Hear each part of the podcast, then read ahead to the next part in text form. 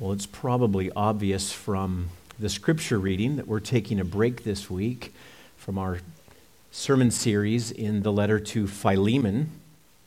And the reason for that is because my studies this past, this past week were uh, unexpectedly but wonderfully interrupted on Friday by the birth of two grandbabies. Uh, everyone is well, uh, but I was a bit distracted over the weekend. Fortunately, I had prepared a message a while back, and, uh, and I had it on standby. Now, what that doesn't mean is that this is just some random topic or, or Tate's hobby horse. This is intentional. Uh, in fact, I have three reasons for this particular topic. Reason one this message is intended to be part of our Mission and Vision series. It's about the centrality of the gospel in the life of the believer. And that focus on the gospel is one of the core values at Living Water Church. We think it is essential to our mission and to our vision. Remember, our mission is to form passionate followers of Jesus. And how do we do that? We do that by proclaiming a central message. And that message is the gospel of the glory of God. That's what we're here to do. And our vision is to advance and further the spread of gospel loving, gospel saturated churches among all the peoples of the earth.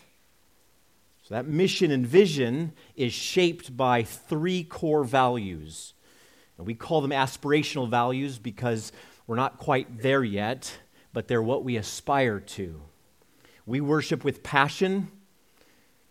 We center on the gospel, and that's what this message is about. And we disciple in community. And sometime in the future, we'll prepare messages on those other values as we have time. So, gospel centeredness is what we're about. And if it's what we're about and if it's where we're headed, we need to be very clear about what it is. So that's the first reason for this topic. Gospel centrality is core to who we say we are. Reason number two. And this is really the reason behind the first reason.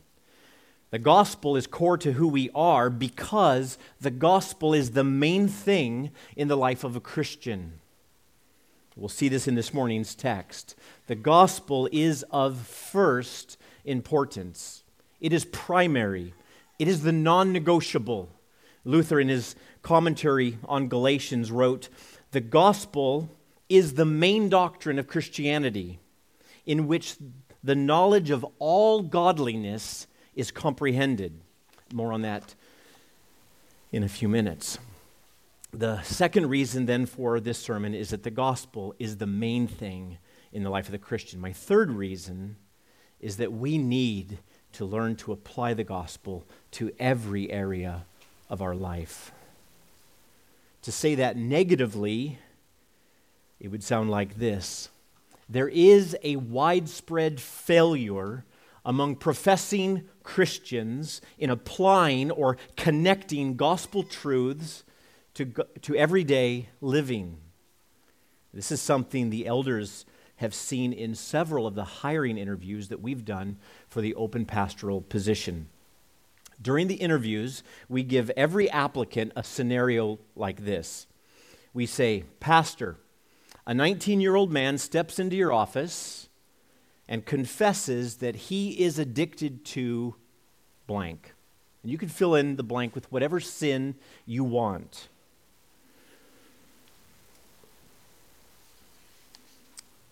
How, Pastor, are you going to counsel this young man? That's the scenario. And the answers that we get tell us a lot about these pastors. Some of them are good, others are little more than surface tactics for dealing with sin. Some of them only deal with the symptoms of sin apps, accountability partners, changing your environment and of course, read your Bible, pray every day, and you'll grow, grow, grow. All of those good things, but little or nothing about the main thing, which is the gospel, the gospel that grants new life and makes us new creatures in Christ. The gospel with the power to sever sin at its root. The gospel that offers the power of a new affection, a heart that's attracted to what is truly and eternally beautiful and pleasurable in all satisfying to the soul. The gospel that is the power of God. A surprising number of the pastors we interview never get to the gospel. And that's tragic. It's tragic for them and it's tragic for the people they pastor. Because that's right where the battle line is. Maintaining clear connections between the truths of the gospel and our heads, our hearts, and our hands. The way we think, the way we feel, and the way we behave. So, this sermon is Gospel 101 for Christians. It is an explanation of one of the core values, the centrality of the gospel. And my purpose is simply to remind you of the primary importance of the gospel and to show you how the gospel is connected to everyday life and to encourage you to rehearse the gospel, or as we say, to preach the gospel to yourself every day. Let's open this morning's text. The Apostle Paul here is responding to resurrection deniers in Corinth. And he lays out a masterful defense of the resurrection. And in that defense, he gives the church a beautifully succinct explanation of the gospel. Let's begin there. Verses 1 and 2. Now I would remind you, brothers, of the gospel I preached to you, which you received, in which you stand and by which you are being saved, if you hold fast to the word I preached to you, unless you believed in vain. We'll come back to those verses, but first, let's see how Paul explains the gospel. We need to define the gospel before we can apply the gospel. And Paul does that by listing four historical facts. Verse 3 for I delivered to you as of first importance what I also received. Fact one Christ died for our sins in accordance with the Scriptures. That's the gospel in five words Christ died for our sins. Those words tell us who he was. They tell us of our need, and they tell us of Christ's provision to meet that need. You see the torture and killing of Jesus the Nazarene outside the city gates of Jerusalem on a cross designed by the Romans for traitors and criminals is an historical fact. It occurred in time and space, it was done in public to be seen by all. And part of God's sovereign design in the slaying of his beloved Son was this it was for our sins. Let the weight of the significance of those five words hit you. Christ died for our sins. We are sinners, all of us. By our birth, we are sinners. By our actions, we are sinners. By our omissions, we are sinners. In our thoughts, we are sinners. We have rebelled and committed high treason against the creator and rightful ruler of this universe. And our creator is, such, is of such an infinitely pure and holy and righteous and glorious nature that you and I cannot stand before him because of that sin. He would most certainly be just if he crushed us this very moment and sentenced us to hell. That's what we deserve because of our sin. What's worse, we can do absolutely nothing to remedy our situation, but He saved us. Not because of works done by us in righteousness, but according to His mercy. This merciful and loving God sent His only Son into the world on a suicide mission to suffer and die in our place in order to reconcile us to Him. Christ suffered once for sins the righteous for the unrighteous, in order to bring us to God. And since you were helpless, and you were dead in your sins, and you were unable to save yourself or to take advantage of this good news that we call the gospel, all you can do is receive it as a gift through faith on the basis of what Christ did. Christ died for our sins. That is gloriously good news. And that's exactly what the word gospel means. Fact 2, verse 4 he was buried. Paul is expanding on his five word explanation of the gospel in defense of the truth of the resurrection. What happened at the cross, he says, resulted in the actual physical death of Jesus. His heart stopped beating, his brain activity ceased. They wrapped him in burial clothes. They put his corpse in a tomb and it stayed there dead for days. That's a fact. Jesus was dead and he was buried. Fact number three, still in verse four. He was raised on the third day. If it were not for the resurrection, this ultimate proof and display of Christ's power over sin and death, none of this would be good news. There would be no gospel. In fact, if Christ has not been raised, Paul says later in this chapter, then our preaching is in vain and your faith is in vain. Christ died for our sins. He was buried. He was raised. In fact, number four, he appeared. Verses 5 through 8. He appeared to Cephas, then to the twelve. Then he appeared to more than 500 brothers at one time, most of whom are still alive, though some have fallen asleep, meaning they had died. Then he appeared to James, then to all the apostles. Last of all, as to one untimely born, he appeared also to me. Like his crucifixion and his death and his burial, so the resurrection of Jesus is an historic fact. It was not done in a closet. It occurred in the open for the world to witness. And he appeared to so many people after his resurrection that, that it entered history as an indisputable fact. So that's the gospel. Christ died for our sins. He was buried. He was raised on the third day. And then he appeared. Point number two. And this point wasn't always so obvious for me the gospel is for Christians.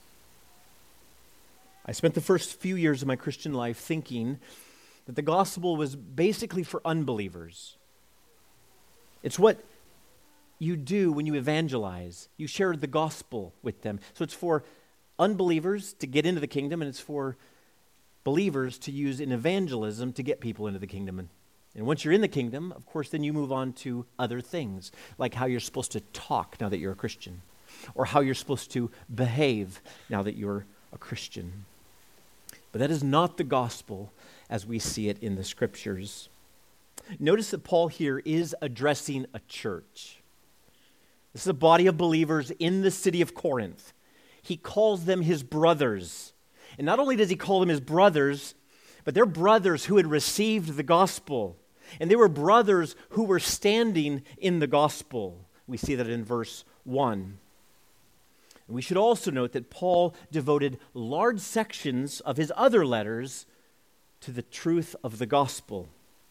These were letters addressed to other specific groups of believers.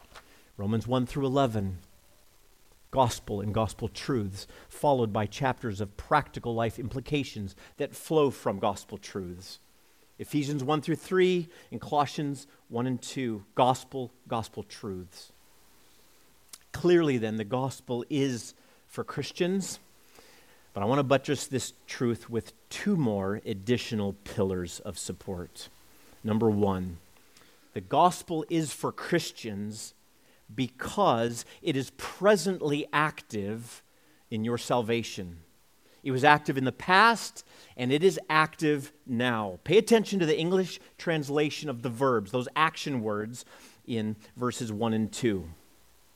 Now, I would remind you, brothers, of the gospel I preached to you, which you received, past tense, in which you stand, that's the English present tense, and by which you are being saved. That's present tense, and it indicates an ongoing action. You are being saved. The gospel is for Christians because it is presently active in your salvation, not merely in the past. Number two, the gospel is for Christians because it is the power of God. Again, in verse 2, we see that the gospel is that by which you are presently being saved. And we know that that by which you are presently being saved is nothing less than by the power of the Almighty. That's why Paul could so boldly equate the gospel with the power of God. For I am not ashamed of the gospel, he said in Romans chapter 1. For it is the power of God for salvation to everyone who believes. He does the same thing in 1 Corinthians 1:18. For the word of the cross, that's the gospel, for the word of the cross is folly to those who are perishing. But to us who are being saved, that's now, and it's ongoing. To us who are being saved, it is the power of God. You know, when I think of power, I think of the 24 megatons of thermal energy released when St. Helens rocked the earth on May 18th, 1980, and spewed ash 50,000 feet into the air. I know that some of you were here when that happened. I was in California, and we were buying ash that you guys were shoveling off of your driveways. We were buying it for $10 for a little bottle. Genuine Mount St. Helens ash for 10 bucks. When I think of power, I think of the Indian Ocean tsunami of 2004. That with an estimated force of 23,000 atomic bombs, generated waves 98 feet high and swept nearly a quarter of a million people into eternity. But isn't it telling that in the scriptures, events like that are not identified as the power of God? You know what is? The resurrection, new life in Christ, and the gospel. That is the power of God. So, the gospel for you as a believer is not just what got you in the door. It's not merely a model of sacrifice for you to emulate.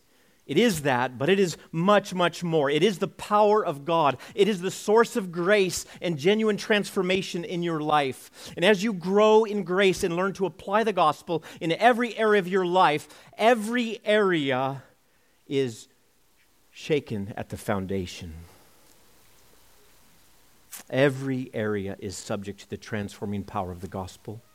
Nothing in your life is left undisturbed your struggles with sin and temptation, your pain and your suffering, your difficult marriage, your job, your ministry, your singleness, your sexuality. The gospel applied shakes the very foundation of your life and leaves no area undisturbed. It is the power of God. Not only is the gospel for Christians presently active in your salvation and the power of God for your salvation, it is also the doctrine of highest importance. Among all the things we teach, the gospel is the most important truth in your life as a believer. That's what Paul says in verse 3 For I delivered to you as of first importance what I also received the gospel is primary, it is the sum of all we proclaim, and it's the only thing in which to boast. In every way, the gospel is primary. It is the chief thing, it is the main thing, and therefore it must be the main thing in your life. That's what it looks like to be a passionate follower of Jesus. As one pastor put it, if there's anything in life we should be passionate about, it is the gospel. And I don't mean passionate only about sharing it with others. I mean passionate about thinking about it, dwelling on it, rejoicing in it, and allowing it to color the way we look at the world. And then he makes this remarkable comment only one thing can be of first importance. That's so true. Only one thing can be of first importance. Everything else gets lumped together as secondary. For the believer, then, the gospel must be the sun at the very center of the solar system of your life. Like the mass of the sun that keeps all planets in its orbit. So, the glorious mass of the radiant gospel of the glory of God at the center of your life keeps all other aspects of your life in their proper orbits. Martin Luther made the same observation the truth of the gospel, he wrote, is the main doctrine of Christianity. Now, listen to what Luther infers from that. It is therefore extremely necessary that we come to know this doctrine well and constantly beat it into our heads. If the gospel is for Christians, if the gospel is primary, then it follows that we must get this doctrine into our heads. We must rehearse it often. Let it soak into the core of our being. That's exactly what Paul is helping the Corinthians do in this text. Verse 1 I would remind you, brothers, of the gospel. Paul had previously preached the gospel to the Corinthians. Now he puts the gospel in writing to remind them for them to read and reflect upon, and for them to apply the truths of it to their life. I can think of at least two reasons that you and I should do the same. First, you must continually rehearse the gospel, or if you prefer, preach the gospel to yourself, because you are wired to forget. Sure, we understand that salvation was by grace alone and observing the law or performing good works played no role in that whatsoever. But after we came to faith, we are ever tempted to jettison the grace of God in the gospel and begin laboring under a potentially legal obedience to a set of Christian rules or accepted Christian behavior. Some of us even begin to think that our obedience to these rules impacts our standing before God. If you perform well, God will approve of you. If you don't, you better get moving or else. Living under that will lead you in one of two directions. It will lead you either into pride if you think you're a good performer, or it will drive you to despair. Paul calls it like it is when he says that that way of thinking is foolish. He says to the Galatians, Let me ask you this did you receive the Spirit of works by the law or by hearing with faith? Are you so foolish? Having begun by the Spirit, are you now being perfected by the flesh? No. You've been granted new life by the grace of God in the gospel. The process now of becoming holy, what we call sanctification, is also by the grace of God in the gospel. The grace you discovered in the gospel is the same grace in which you now stand. The second reason you need to continually rehearse the gospel is that you're required to remember it. You're required to remember it. Isn't this precisely what the Lord's Supper is? It is a remembrance of what happened at the cross. You hear these words every week. The Lord Jesus, on the night he was betrayed, took bread. And when he had given thanks, he broke it and said, This is my body, which is for you. Do this in remembrance of me. In the same way, also, he took the cup after supper, saying, This cup is the new covenant in my blood. Do this as often as you drink it in remembrance of me. So let's try to bring this home.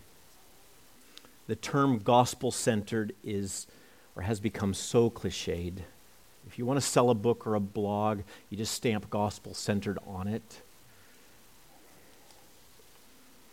It's easy to learn how to speak the language of gospel centeredness, to talk about being gospel centered, and yet have zero experience of the power of the gospel in your life.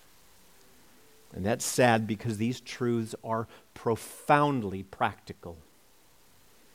The gospel really does transform us to the core. We need to learn how to make those gospel connections and impress those truths into our lives. Let me share a simple model for how this works. I learned this about 15 years ago in a lecture by Dr. Mike Bullmore. He's a pastor from Wisconsin, and I found it very helpful. It begins with a foundational understanding that all Christian behavior flows from the gospel all Christian behavior flows from the gospel. Take a look at 1 Timothy chapter 1. Paul gives a long list of sinful behaviors. Then at the end of verse 10, Paul adds a catch all. Here's what he says And whatever else is contrary to sound doctrine. In verse 11, in accordance with the gospel of the glory of the blessed God with which I've been entrusted. Notice two things. First, all sinful behavior is contrary to sound doctrine. And two, sound doctrine here is in accordance with, or it, is, it conforms with the gospel. A visual might help. Picture the Christian life as three concentric circles. In the center is the gospel, the message that Christ died for our sins. Think of the four historical facts we learned earlier. From that message flow sound doctrine. We call these gospel truths. The gospel gives rise to gospel truths. They are implications of the gospel. They're not the gospel itself. These gospel truths shape our minds and our hearts they shape how we think and how we feel. They shape and form new patterns of thinking and desire. A couple of examples Romans 5:1. Therefore, since we have been justified by faith, we have peace with God through our Lord Jesus Christ. Follow Paul's logic. Because of what the gospel did, it justified us by faith. Therefore, we have peace with God. That's the gospel truth. That truth that you are at peace with God. Shape and form new patterns of thinking and desire within you. Let that truth soak into you. Let it shape what you fear. Let it shape the way you enter into God's presence in prayer or how you enter into his presence in worship because of the gospel, we can cling to the gospel truth that we have peace with God. That is the truth. Romans 8 1. There is therefore now no condemnation for those who are in Christ Jesus. The gospel truth that arises from the gospel is that now, right now, you are not condemned. Just let that sink in. Let that gospel truth shape and form new patterns of thinking and desire within you.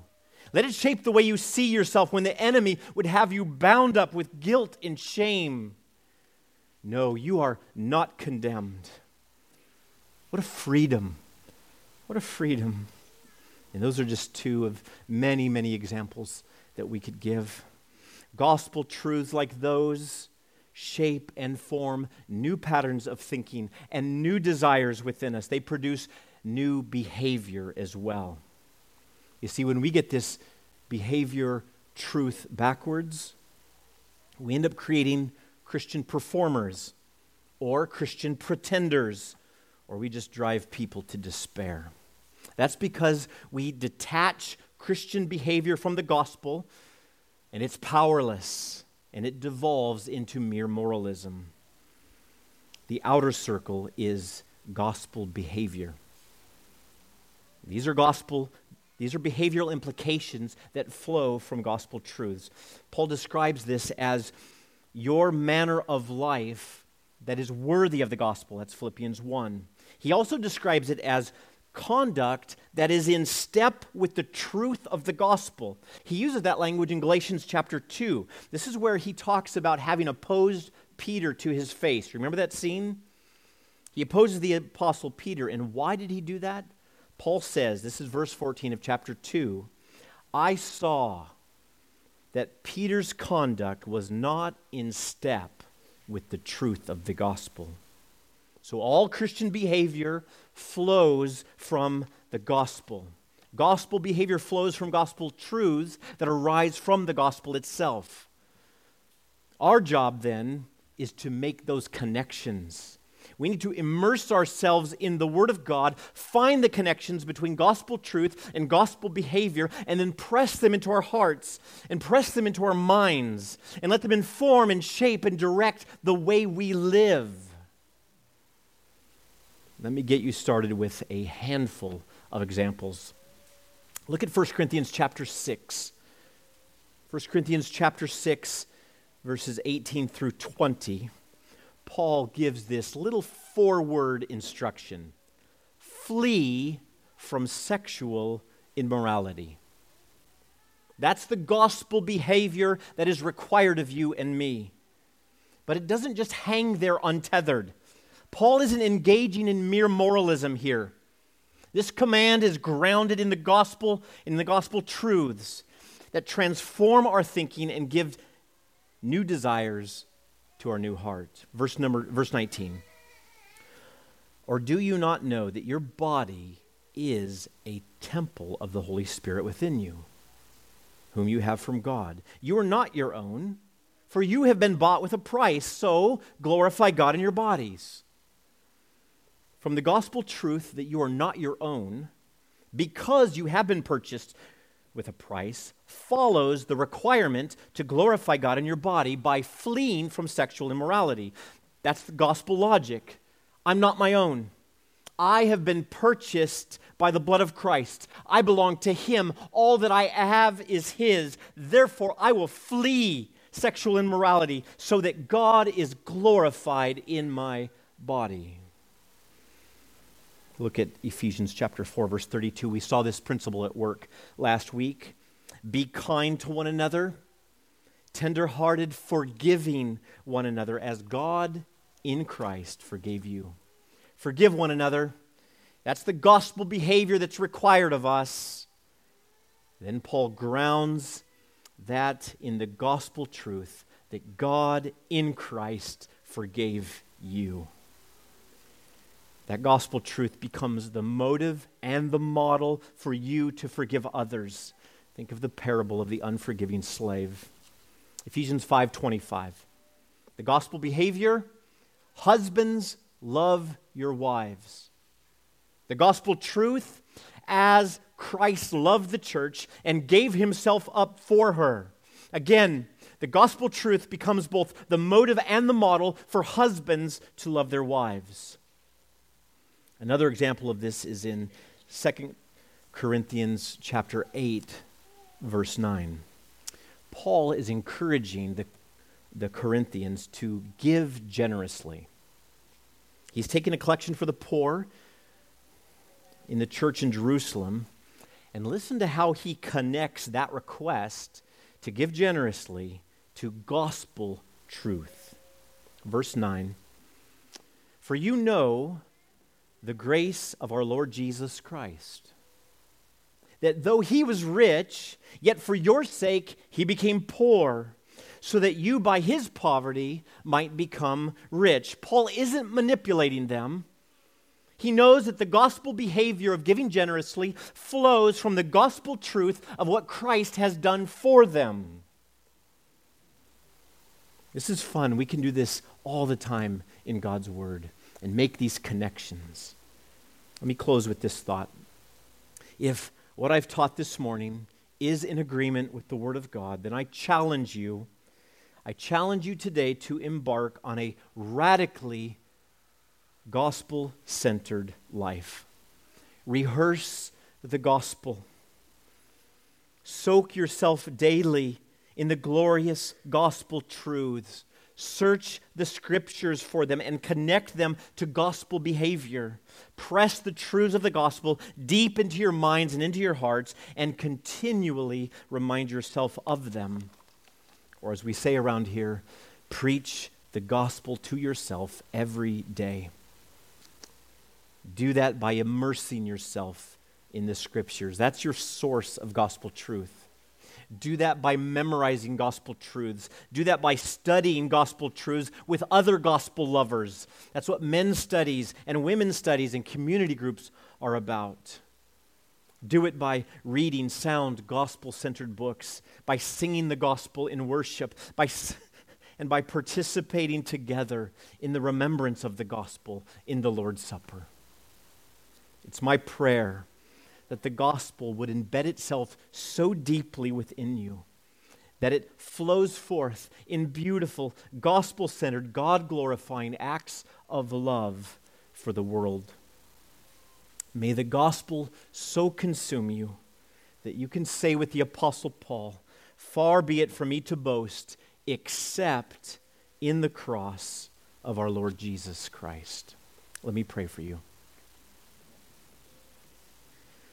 Father in heaven, we love the gospel and we love these truths.